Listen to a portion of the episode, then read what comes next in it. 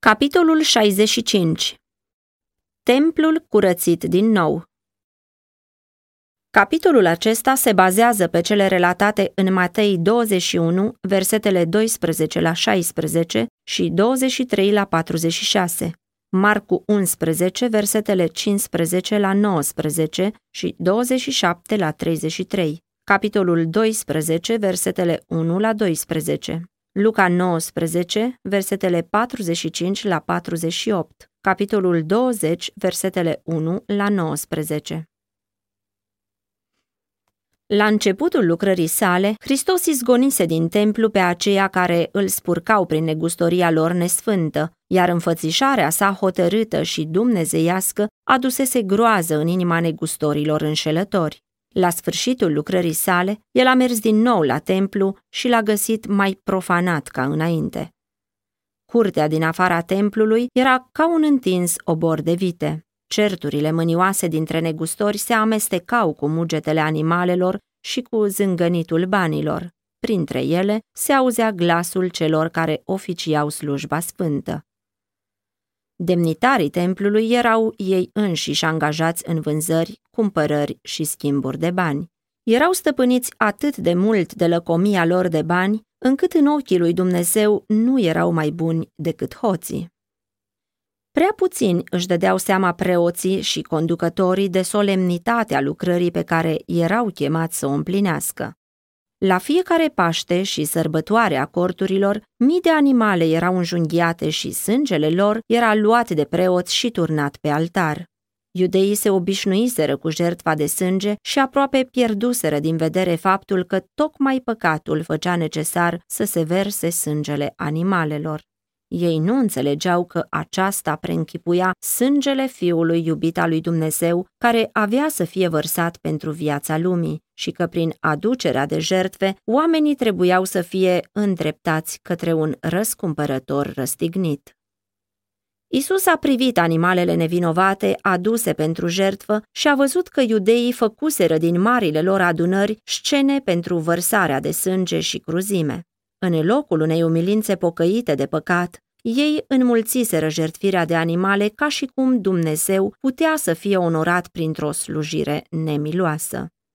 Preoții și conducătorii își împietriseră inimile prin egoism și avariție. Simbolurile care arătau către mielul lui Dumnezeu ajunseseră pentru ei un mijloc de câștig. În felul acesta, în ochii oamenilor, sfințenia serviciului de jertfă fusese în mare parte distrusă. Indignarea lui Isus fusese stârnită. El știa că sângele său, care foarte curând trebuia să fie vărsat pentru păcatele oamenilor, urma să fie tot atât de puțin apreciat de preoți și bătrâni ca sângele animalelor pe care ei îl făceau să curgă necontenit. Hristos vorbise prin profeți împotriva acestor practici. Samuel spusese, Îi plac Domnului mai mult arderile de tot și jertfele decât ascultarea de glasul Domnului. Ascultarea face mai mult decât jertfele și păzirea cuvântului său face mai mult decât grăsimea berbecilor. Și Isaia, văzând în viziune profetică apostazia iudeilor, li se adresează ca unor conducători ai Sodomei și Gomorei. Ascultați cuvântul Domnului, căpetenii ale Sodomei. Ia aminte la legea Dumnezeului nostru, popor al Gomorei. Ce-mi trebuie mie mulțimea jertfelor voastre, zice Domnul? Sunt sătul de arderile de tot ale berbecilor și de grăsimea vițeilor. Nu-mi place sângele taurilor, oilor și țapilor. Când veniți să vă înfățișați înaintea mea, cine vă cere astfel de lucruri ca să-mi spurcați curțile? Spălați-vă, deci, și curățiți-vă. Luați dinaintea ochilor mei faptele rele pe care le-ați făcut. Încetați să mai faceți răul.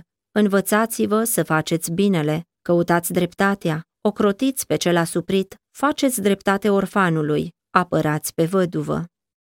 1 Samuel 15 cu 22 Isaia 1, versetele 10 la 12, 16 și 17 acela care dăduse aceste profeții repeta acum pentru ultima dată avertizarea. Ca întâmpinare a profeției, poporul îl proclamase pe Iisus rege al lui Israel. El primise închinarea lor și acceptase rolul de rege. El trebuia să se poarte astfel. El știa că eforturile sale de a reforma o preoție coruptă aveau să fie în zadar. Cu toate acestea, el trebuia să-și facă lucrarea.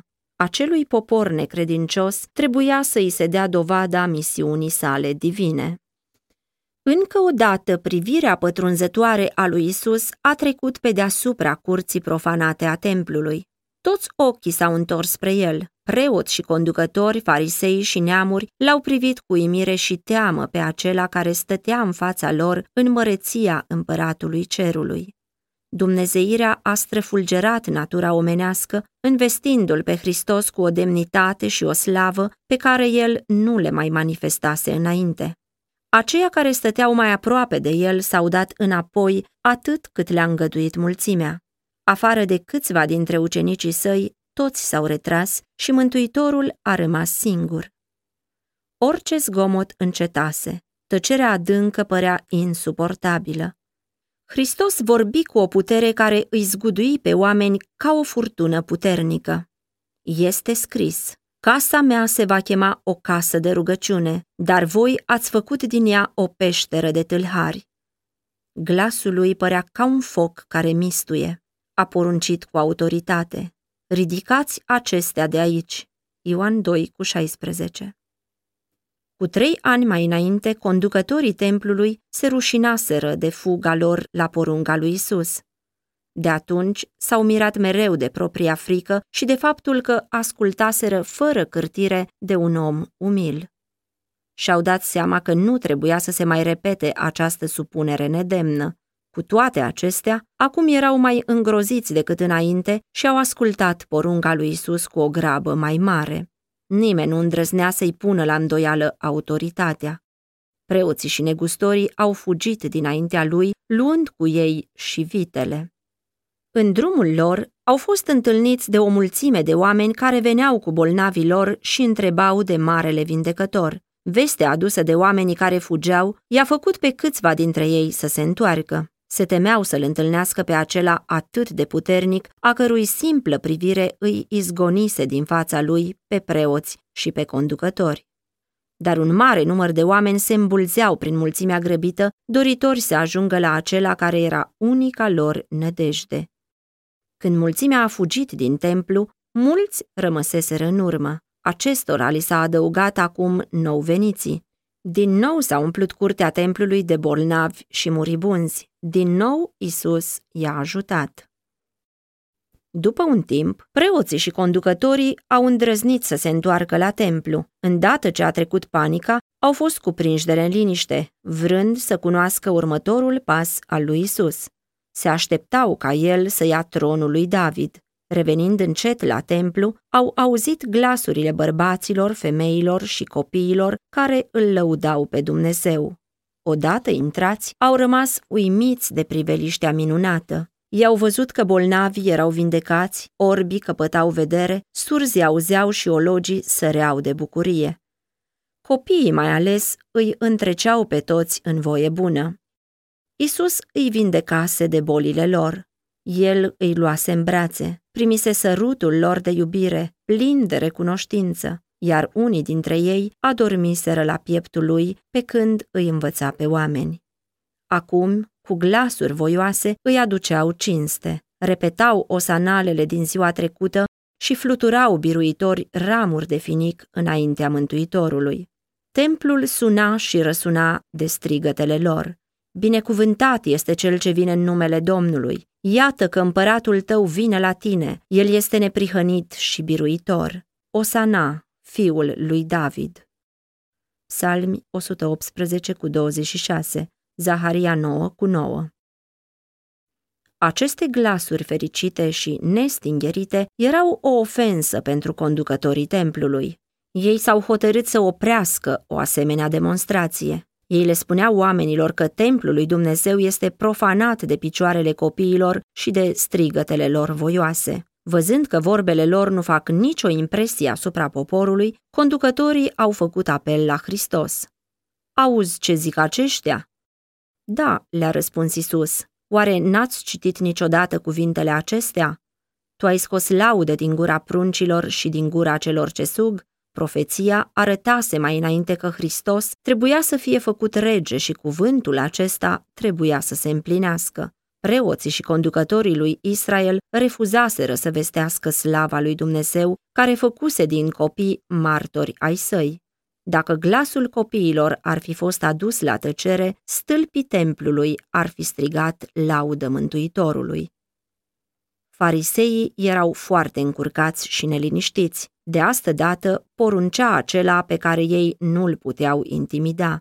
Isus luase poziția de păzitor al templului. Niciodată mai înainte nu-și însușise o autoritate regală ca acum. Niciodată nu avuseseră cuvintele și faptele lui o putere atât de mare. El făcuse minuni în tot Ierusalimul, dar niciodată într-un chip atât de solemn și impresionant. În prezența oamenilor care fuseseră martori ai faptelor lui minunate, preoții și conducătorii nu îndrăzneau să îi se arate pe față ca vrăjmași. Deși înfuriați și rușinați de răspunsul lui, nu erau în stare să mai facă ceva în ziua aceea. A doua zi dimineața, membrii Sinedrului s-au sfătuit iarăși ce să facă împotriva lui Isus. Cu trei ani înainte, ei ceruseră un semn al mesianității lui.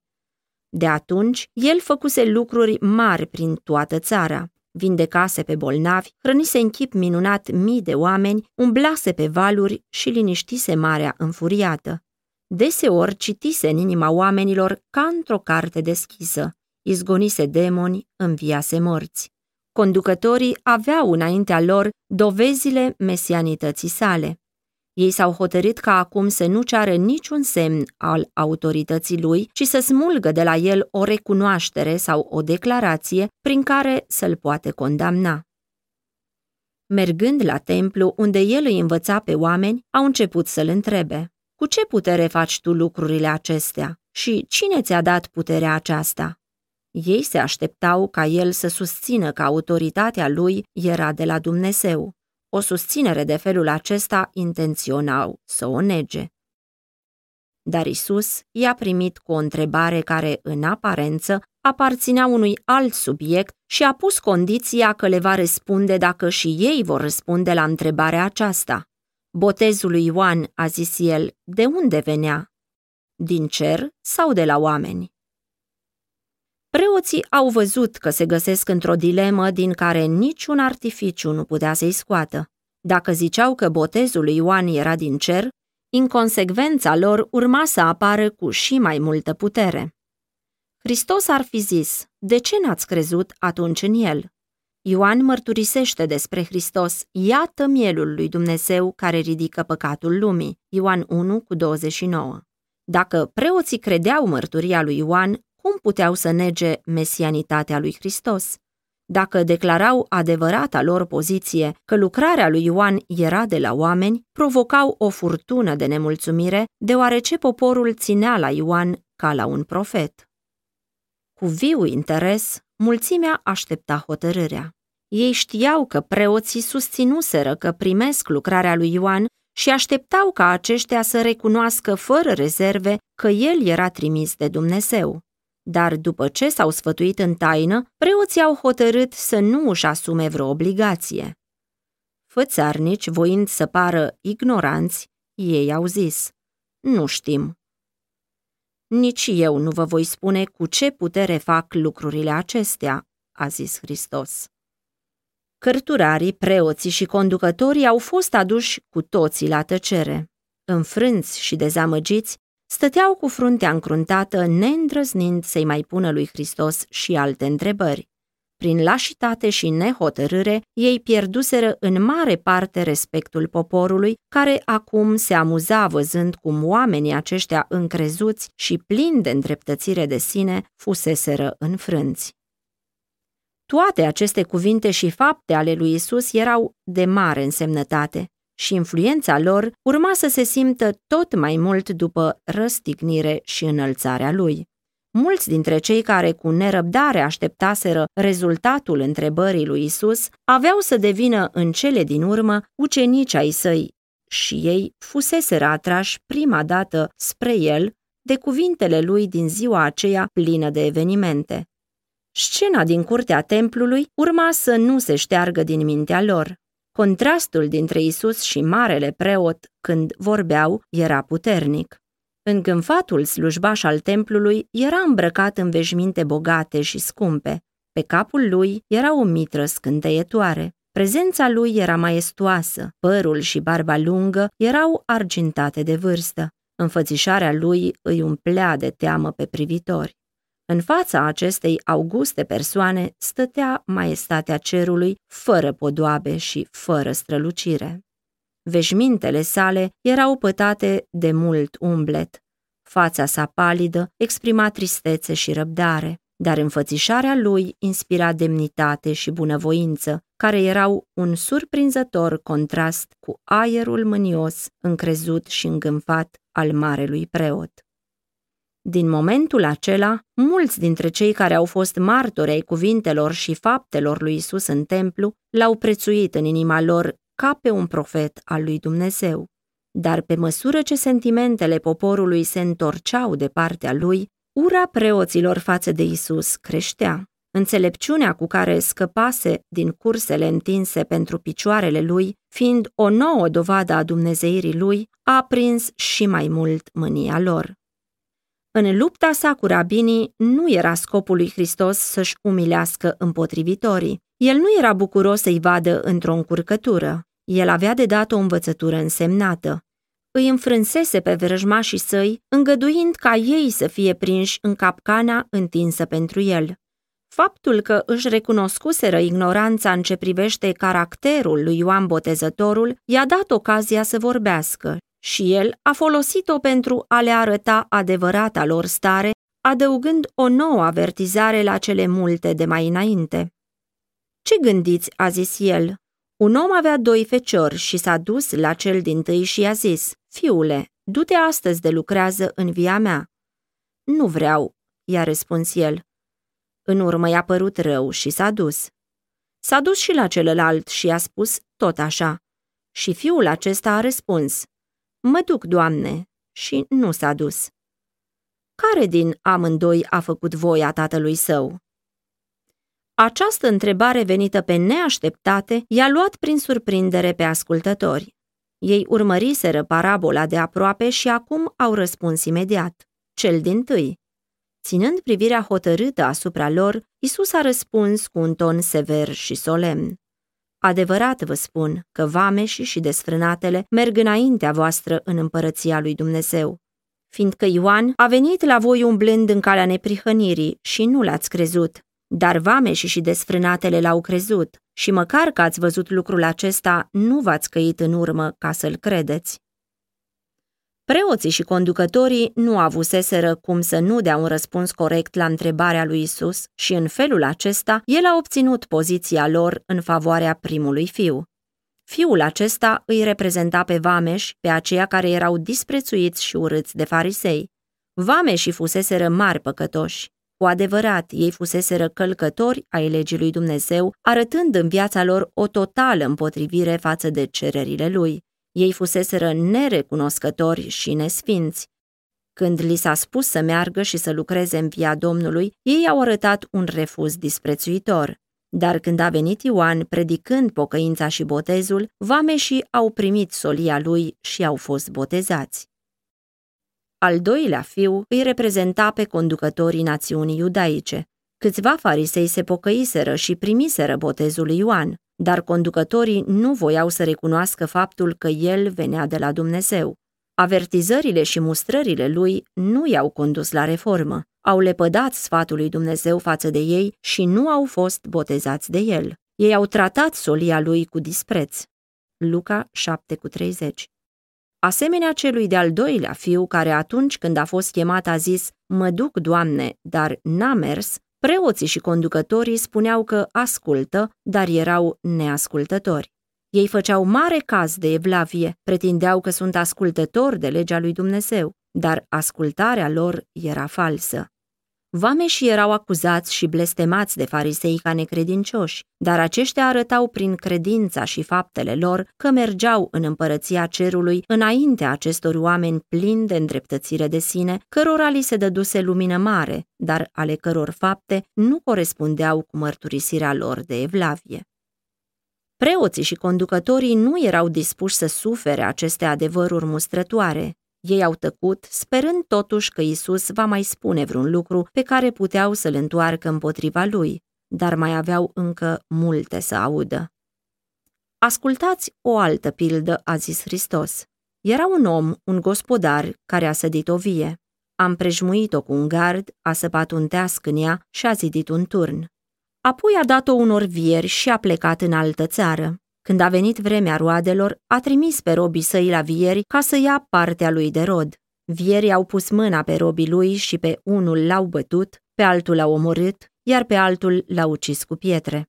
A mai trimis alți robi, mai mulți decât cei din tâi, și vierii i-au primit la fel.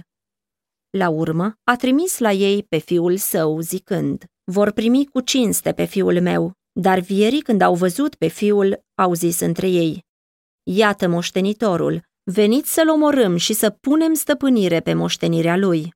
Și au pus mâna pe el și l-au scos afară din vie și l-au omorât.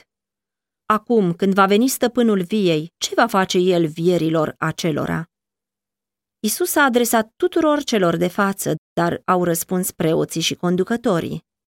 Pe ticăloșii aceia ticălos îi va pierde, au zis ei și via o vor da altor vieri care îi vor da rodurile la vremea lor. Cei care au vorbit n-au înțeles la început aplicația parabolei, dar acum au văzut că singuri și-au rostit o sânda. În parabolă, gospodarul îl înfățișa pe Dumnezeu, via reprezenta națiunea iudeilor, iar gardul era legea divină care îi apăra. Turnul era un simbol al templului, Stăpânul viei făcuse toate cele necesare pentru înmulțirea rodului viei. Ce aș mai fi putut face viei mele, zice el, și nu i-am făcut? Isaia 5 cu 4 Astfel era reprezentată grija neobosită a lui Dumnezeu pentru Israel.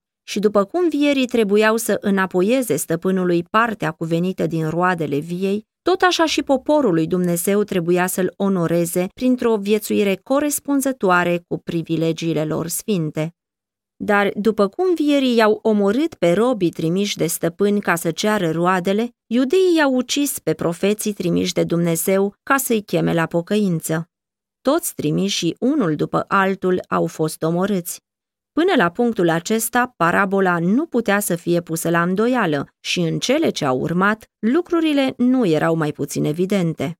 În fiul cel iubit pe care stăpânul viei l-a trimis în cele din urmă la servii neascultători, pe care aceștia au pus mâna și l-au omorât, preoții și conducătorii au văzut un tablou clar al lui Isus și cele ce puteau să-i se întâmple. Chiar atunci ei plănuiau să-l omoare pe acela pe care tatăl îl trimesese ca ultimă chemare. În pedeapsa rânduită asupra vierilor nerecunoscători, era zugrăvită soarta acelora care aveau să-l omoare pe Hristos. Privind cu milă la ei, Mântuitorul a continuat. N-ați citit niciodată în scriptură că piatra pe care au lepădat-o zidarii a ajuns să fie pusă în capul unghiului? Domnul a făcut acest lucru și este minunat în ochii noștri. De aceea vă spun că împărăția lui Dumnezeu va fi luată de la voi și va fi dată unui neam care va aduce roadele cuvenite. Cine va cădea peste piatra aceasta va fi zdrobit de ea, iar pe acela pe care va cădea ea îl va spulbera. Iudeii repetaseră adeseori profeția aceasta în sinagogă, aplicând-o lui Mesia. Hristos era piatra unghiulară a sistemului iudaic și a întregului plan de mântuire. Tocmai această piatră de demelie o lepădau acum clăditorii iudei, preoții și conducătorii lui Israel. Mântuitorul le atrăgea atenția la profețiile care urmau să le arate primejdia. Prin toate mijloacele posibile, el a căutat să lămurească natura faptei pe care erau gata să o săvârșească. Cuvintele lui mai aveau un scop. Întrebându-i când va veni stăpânul viei, ce va face el vierilor acelora, Hristos urmărea ca fariseii să răspundă așa cum au făcut.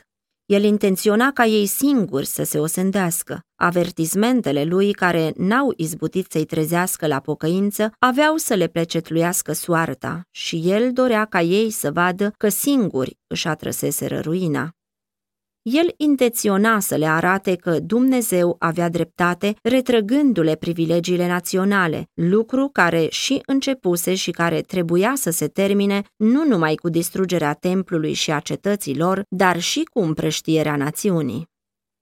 Ascultătorii au recunoscut avertizarea, dar fără să țină seama de o sânda pe care singuri o pronunțaseră, preoții și conducătorii erau gata să întregească tabloul zicând Iată moștenitorul, venit să-l omorâm. Dar când au căutat să-l prindă, s-au temut de mulțime, deoarece sentimentele poporului erau în favoarea lui Hristos. Citând profeția despre piatra lepădată, Hristos a referit la o situație reală din istoria lui Israel. Întâmplarea avusese loc la clădirea primului templu. Cu toate că avea o aplicație deosebită în timpul primei veniri a lui Hristos, și ar fi trebuit să-i impresioneze cu putere deosebită pe iudei, ea are și o învățătură pentru noi. Când s-a zidit templul lui Solomon, pietrele imense pentru ziduri și temelie au fost pregătite în totul la carieră. După ce au fost duse la locul de zidire, nicio unealtă nu trebuia să le mai atingă. Lucrătorii trebuiau numai să le așeze la loc. Pentru a fi folosită la temelie, se adusese o piatră de o mărime neobișnuită și de o formă deosebită, dar lucrătorii nu puteau să-i găsească loc și nu voiau să o primească. Multă vreme a rămas ca piatră lepădată, dar când meșterii au ajuns la zidirea colțului, au căutat o piatră destul de mare și rezistentă și de o formă potrivită, care să ocupe tocmai locul acela și să suporte marea povară care urma să apese asupra ei. Dacă făceau o alegere neînțeleaptă pentru acel loc important, întreaga clădire urma să fie primejduită. Trebuia să se găsească o piatră în stare să reziste la influența soarelui, a gerului și a furtunii. De mai multe ori au încercat diferite pietre, dar, sub apăsarea unei imense poveri, s-au sfărâmat. Altele nu puteau să sufere proba schimbărilor rapide din atmosferă, dar în cele din urmă atenția le-a fost atrasă de piatra lepădată atâta vreme. Fusese expusă la aer, soare și furtună, fără să arate cea mai slabă fisură. Zidarii au cercetat piatra. Trecuse toate probele afară de una. Dacă putea să treacă proba presiunii, aveau să o admită ca piatră unghiulară. Proba s-a făcut, piatra a fost acceptată, dusă la locul destinat și s-a văzut că era potrivită exact pe locul acela. În viziune profetică se arătase lui Isaia că această piatră era un simbol al lui Hristos. El zice, Sfințiți însă pe Domnul oștirilor, de El să vă temeți și să vă înfricoșați. Și atunci el va fi un locaș sfânt, dar și o piatră de poticnire, o stâncă de păcătuire pentru cele două case ale lui Israel, un laț și o cursă pentru locuitorii Ierusalimului. Mulți se vor poticni, vor cădea și se vor sfărâma, vor da în laț și vor fi prinși.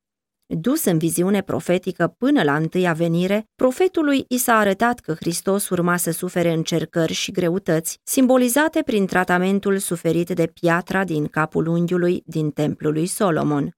De aceea, așa vorbește Domnul Dumnezeu. Iată, pun ca temelie în Sion o piatră, o piatră încercată, o piatră de preț, piatră din capul unghiului clădirii, temelie puternică, cel ce o va lua ca sprijin nu se va grăbi să fugă. Isaia 8 cu 13 la 15, 28 cu 16 În înțelepciunea lui nemărginită, Dumnezeu a ales piatra de temelie și a așezat-o. El a numit-o temelie puternică. Întreaga lume poate așeza pe ea poverile și durerile ei. Ea le suportă. Cu deplină siguranță, toți pot clădi pe ea. Hristos este o piatră încercată. Cei care se încred în El nu vor fi dezamăgiți. El a suportat toate probele. Vinovăția lui Adam și a urmașilor lui a apăsat asupra sa și el a ieșit mai mult decât biruitor asupra puterilor răului. El a dus poverile aruncate asupra lui de toți păcătoșii care s-au pocăit. În Hristos, inima vinovată a aflat odihnă. El este temelia sigură. Toți cei care se sprijină pe el se odihnesc în deplină siguranță. În profeția lui Isaia se spune despre Hristos că este atât o temelie sigură cât și o piatră de poticnire. Apostolul Petru, scriind sub inspirația Duhului Sfânt, arată limpede pentru cine este Hristos o stâncă de temelie și pentru cine este o piatră de poticnire. Dacă ați gustat în adevăr că bun este Domnul, apropiați-vă de el, piatra vie, lepădată de oameni, dar aleasă și scumpă înaintea lui Dumnezeu. Și voi, ca niște pietre vii, sunteți zidiți ca să fiți o casă duhovnicească, o preoție sfântă și să aduceți jertfe duhovnicești plăcute lui Dumnezeu prin Isus Hristos. Căci este scris în Scriptură, Iată că pun în Sion o piatră din capul unghiului, aleasă scumpă, și cine se încrede în el nu va fi dat de rușine. Cinstea aceasta este un dar pentru voi, care ați crezut, dar pentru cei necredincioși, piatra pe care au lepădat-o zidarii a ajuns să fie pusă în capul unghiului, și o piatră de poticnire și o stâncă de cădere. Ei se lovesc de ea pentru că n-au crezut cuvântul și la aceasta sunt rânduiți. 1 Petru 2, cu 3 la 8 pentru cei care cred, Hristos este temelia sigură. Aceștia sunt cei care cad pe stâncă și se zdrobesc. Aici sunt prezentate supunerea față de Hristos și credința în El. A cădea pe stâncă și a fi zdrobit înseamnă să renunțăm la neprihănirea proprie și să mergem la Hristos cu umilința unui copil, pocăindu-ne de abaterile noastre și crezând în iubirea Lui plină de iertare și tot astfel, prin credință și ascultare, clădim pe Hristos ca temelia noastră. Pe această stâncă vie pot clădi atât iudeii cât și neamurile. Aceasta este singura temelie pe care putem clădi în siguranță. Ea este destul de cuprinzătoare pentru toți și destul de tare pentru a susține greutatea și povarea lumii întregi și prin legătura cu Hristos, piatra vie, toți cei care clădesc pe această temelie devin pietre vii. Mulți sunt ciopliți, lustruiți, înfrumusețați prin propriile sforțări, dar nu pot să devină pietre vii, deoarece nu sunt în legătură cu Hristos. Fără legătura aceasta, nici un om nu poate fi mântuit. Fără viața lui Hristos în noi, nu putem rezista furtunii de ispite. Siguranța noastră veșnică depinde de așezarea clădirii pe temelia cea sigură. Astăzi, mulți oameni clădesc pe temelii care n-au fost probate. Când cade ploaia, când bate furtuna și se revarsă apele, casa lor se prăbușește pentru că nu este întemeiată pe stânca veșnică, pe piatra din capul unghiului, Isus Hristos. Pentru cei care se lovesc de ea pentru că n-au crezut cuvântul, Hristos este o piatră de poticnire. Dar piatra pe care au lepădat-o zidarii a ajuns să fie pusă în capul unghiului. Ca și piatra lepădată, Hristos a avut de suferit în misiunea lui pământească dispreț și brutalitate. El a fost disprețuit și părăsit de oameni, om al durerii și obișnuit cu suferința. Era așa de disprețuit și noi nu l-am băgat în seamă. Isaia 53 cu 3 Dar era aproape timpul ca el să fie proslăvit. Prin învierea din morți, el urma să fie dovedit cu putere că este Fiul lui Dumnezeu. Romani 1 cu 4 la a doua lui venire, avea să fie descoperit ca Domnul cerului și al pământului. Aceia care acum se pregăteau să-l răstignească aveau să recunoască măreția lui. În fața universului, piatra lepădată avea să fie așezată în capul unghiului. Și peste oricine va cădea îl va spulbera.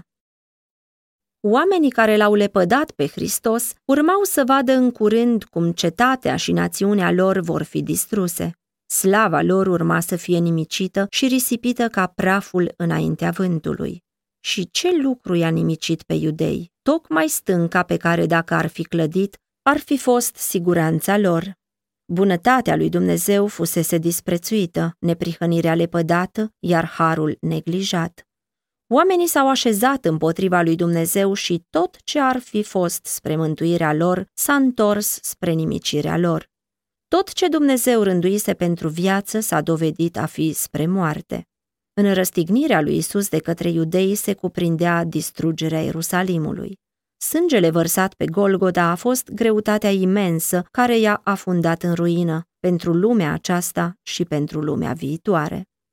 Așa va fi și în marea zi de pe urmă, când judecata va cădea asupra acelora care au lepădat harul lui Dumnezeu. Hristos, piatra lor de poticnire, se va arăta atunci ca un munte răzbunător. Slava feței sale, care pentru cel neprihănit este viață, va fi pentru cel rău un foc mistuitor.